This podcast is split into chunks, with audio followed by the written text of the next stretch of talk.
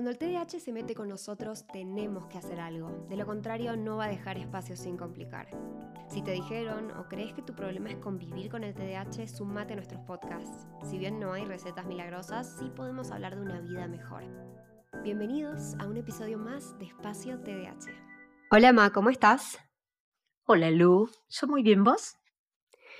Muy bien, un poco apenada porque mm, en el dilema de, qué como y, toda esa situación de todos los días, terminé comiendo a las 3 de la tarde, llegué tarde al podcast, así que bueno, un poco apenada por la desorganización de mi heladera y de mis comidas. No, te acompaño, no, no en sentimiento, te acompaño porque solo no almorcé y mi almuerzo fue un café con un par de tostadas muy ricas, hechas al horno con queso, pero no, no al lugar. Pero sabes que creo que vos mm, dijiste un poco, no sé si es el afán de hacer cosas y qué es eso, pero es el tema de la pregunta, ¿no? Esa pregunta que dijimos el otro día con el placar, ¿qué me pongo? Bueno, acá es, ¿qué comemos? Oh, pregunta fatal. La detesto. Bueno, empecemos por ahí, si te parece. Yo creo que ah, si nos pasa a nosotras con nuestro TDA, allá del otro lado debe haber muchos otros, ¿no? Que se hagan esa misma pregunta todos los días, dos veces por día, porque bueno, desayuno y merienda yo no lo cuento dentro de la heladera. Eh, me parece importante, ¿no? Es Toquemos ese que me pasa a mí. Yo, por ejemplo, yo soy la responsable de hacer el súper en la casa. Em, y yo cuando compro en el súper, compro divino. Debo decir que a veces compro en exceso, y ese es un problema. Eh, al punto de que nada, se me termina pudiendo la comida, a quien no le pasa.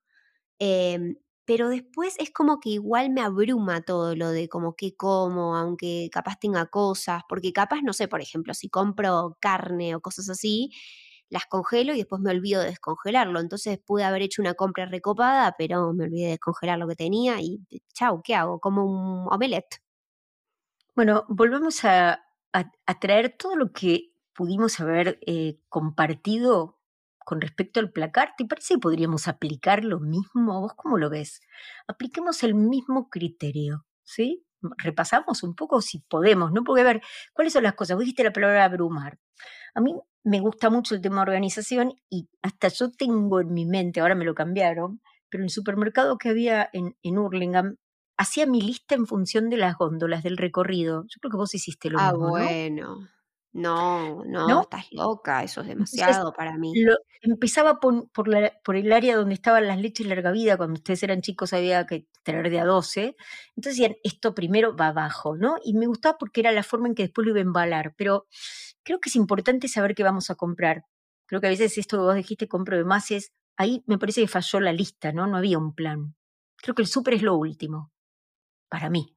Lo primero es hacernos una lista de qué queremos comer no, yo tengo una lista, pero eso, eso es lo que no tengo. O sea, tengo una lista de súper, pero no tengo de qué quiero comer. Como que el otro día le decía a Ian, che, me reorganizaría tener un menú, porque primero, qué bajón dos veces por día estar diciendo qué voy a comer y darme cuenta que no sé, tengo mil opciones, pero no descongelé nada. Eh, y después nada, el tema de que mm, es más fácil comprar y planear y que no se te pudra la comida. A mí me parece interesante esto que decís vos, que sería bueno, porque pues es que yo ya, no sé hace cuánto, pero creo que ya pasó el año que no como más carne, pero incorporé el pescado, porque digamos soy una trucha vegetariana, simplemente porque me estaba faltando, estaba haciéndose complejo sostener mi dieta, que me encanta la fruta verde, porque me faltaba la proteína. Ahora tengo pescado, ya está. Pero hagamos esto, yo creo que lo importante es poder eh, ver en un día todas las comidas que vamos a hacer. ¿Qué te parece si empezamos por ahí? ¿Y dónde está el conflicto? ¿Tu conflicto está en el desayuno, en el almuerzo, en la merienda, en la cena? No, mi desayuno es muy fácil. Yo como un eh, jugo de naranja, que tengo uno muy sano, siempre, siempre le digo a todo el mundo, me hago la canchera, que tengo un jugo que, ¿viste cuando ves la lista de ingredientes y solo dice jugo? No te pasa nunca, ¿o no? Bueno, mi jugo solo dice jugo. Eh, entonces me siento muy bien tomando eso y a eso a veces le agrego un polvito de fibra cuando no sé, capaz no como muchos vegetales ese día y, tengo, y como una tostada con aguacate. Opa, qué bueno, muy buen desayuno. ¿Y, ¿Y, bebida de qué tipo? El jugo. Ah, tu jugo. no hay, no hay bebida caliente. Es que a mí el, café no me gusta, vos sabés, ¿viste? no me gusta y el té como que no, me cuesta, no tengo hábito. Me gusta mi jugo. Encontraste eso, y por suerte en México no es el frío, tomás todo el año jugo. Bueno, pero ves, dijiste una palabra que estaba buena con lo que hablábamos del placar también. Hagámoslo simple. Para mí el desayuno tiene que ser simple. Hubo una época en que ustedes eran todos muy chicos y había mucha variedad en casa. Uno comía mm. un cereal, el otro otro, uno un yogurcito, el otro un...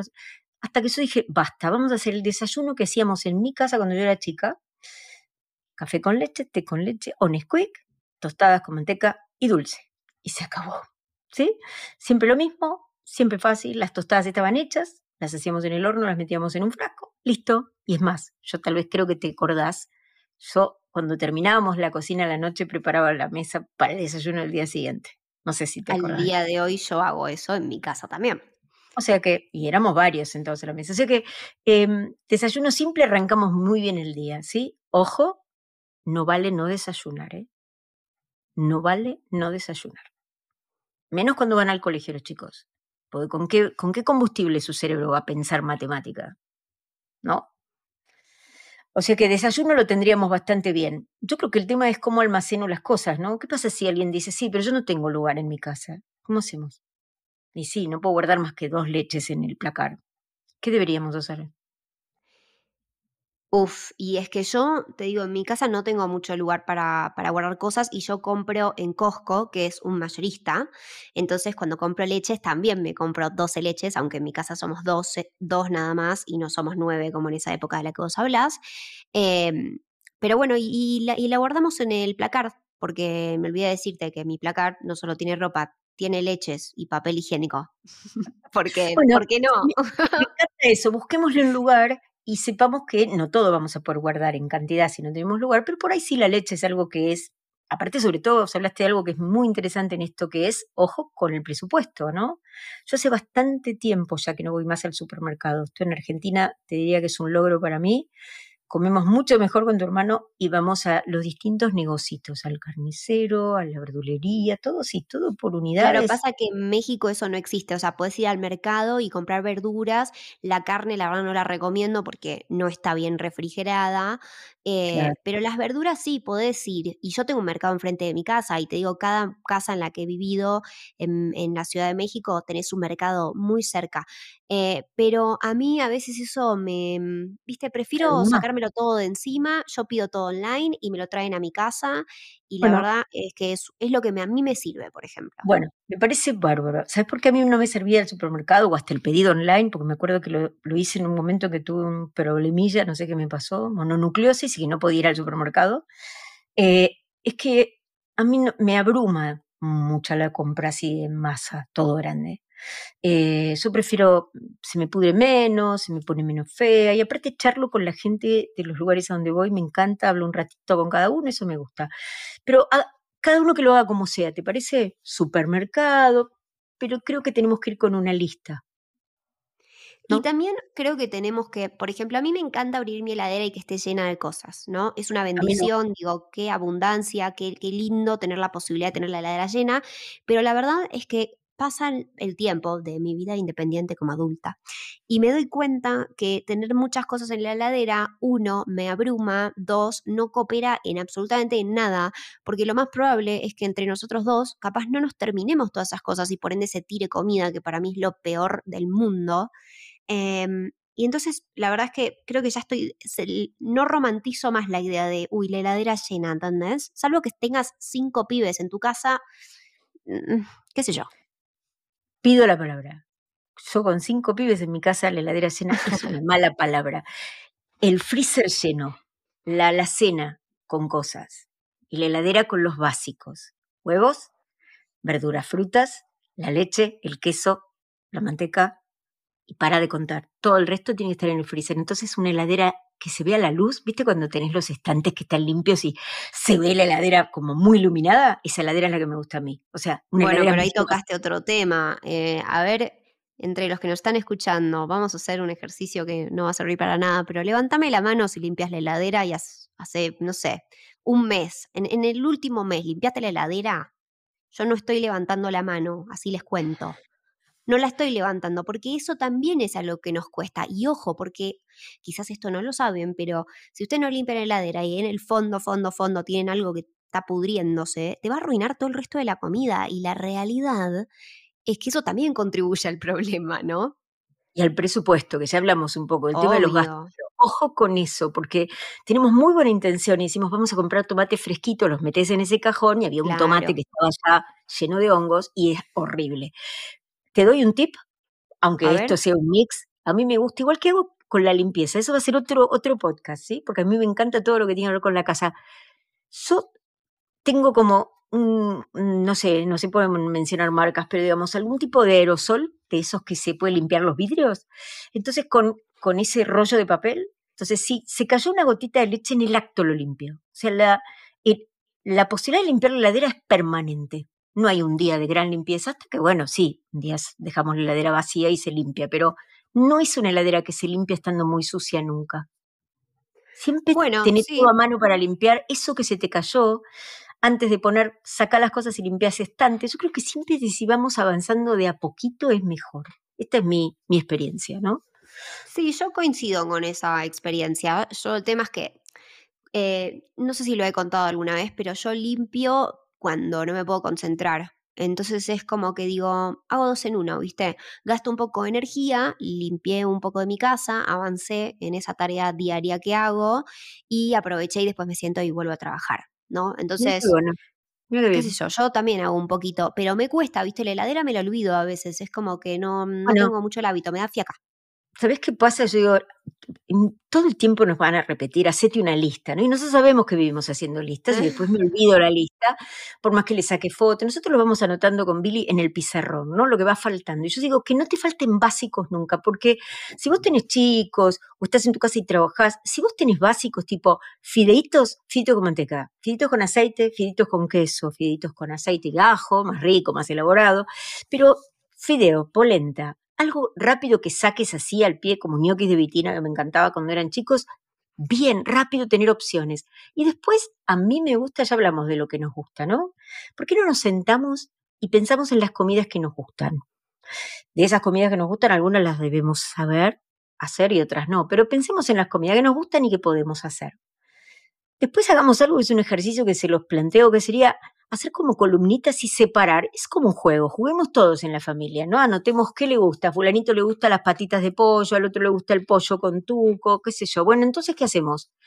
Miramos todo ese menú que armamos divertido entre todos y a partir de ese menú hacemos la lista. Entonces, miro, a ver, ¿cuántas comidas haces vos con un pollo, Lu?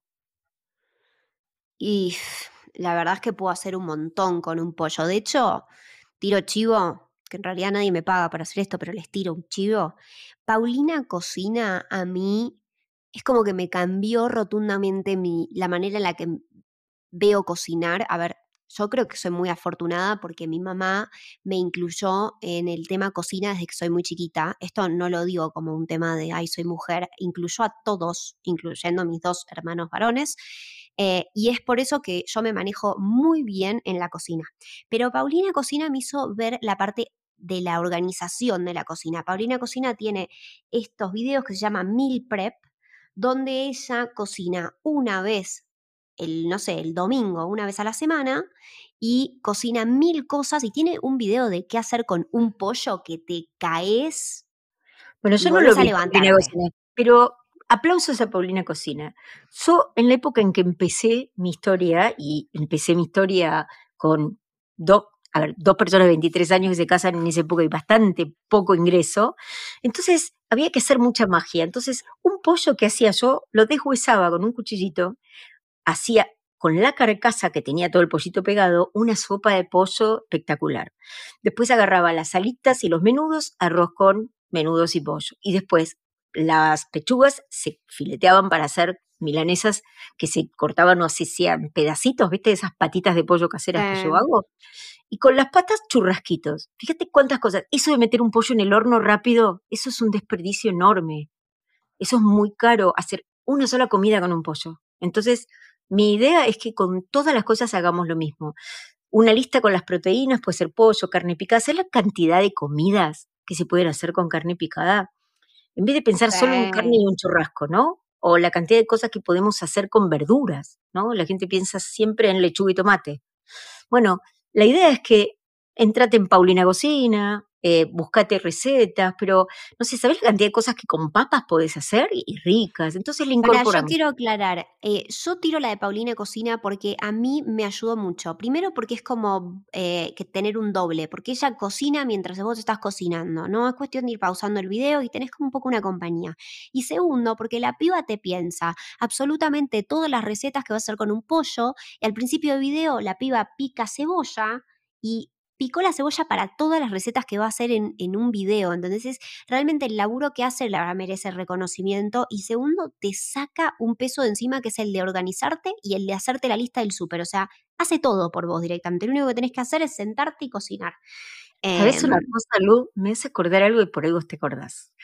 Que en una oportunidad, con Adita, amiga, decidimos hacer un regalo a otra amiga de cumpleaños. Creo que te acordás cuál fue, ¿no? Mm, sí, me acuerdo, espectacular. A una amiga que detestaba la cocina y no quería cocinar y era un drama esa pregunta. ¿Qué hicimos? Qué regalo copado. ¿Te acordás? Le, regalamos un mes de comida para su freezer, pero en serio, un mes con menú. Hicimos videos explicativos bastante digamos, divertidos, pero qué bueno, ¿no? Empezar y buscar estrategias organizativas que aparte sean divertidas. Pero nada, yo creo que este da para mucho, nosotros podemos seguir hablando de esto. A mí me encantaría contarles qué es lo que yo hago para organizarme, ¿eh? así como Luli cuenta, pero me parece que eso lo podemos dejar para el próximo. ¿Qué te parece? Dale, perfecto, me encanta. Tengo muchas ganas de hablar del pollo de roticería y cuánto lo amo y cuánto me cambió la vida. Así que, ¿por qué no hagamos otro episodio donde yo pueda dedicarle unos minutos a, al pollo de roticería, dale. Como quieras, Lu, pero me parece buenísimo. Si llegaron hasta acá, por favor, no dejen de ver el próximo. ¿eh? Un beso enorme para todos. Eh, saben que se pueden suscribir, pueden em, darnos cinco estrellas, nos pueden poner un review si están escuchando desde Apple eh, Podcast o si están escuchando desde YouTube, nos dejan un comentario. Nos encantaría leerlos y nos vemos en el próximo. Chau, chau. Un besito. Chau, chau, Lu.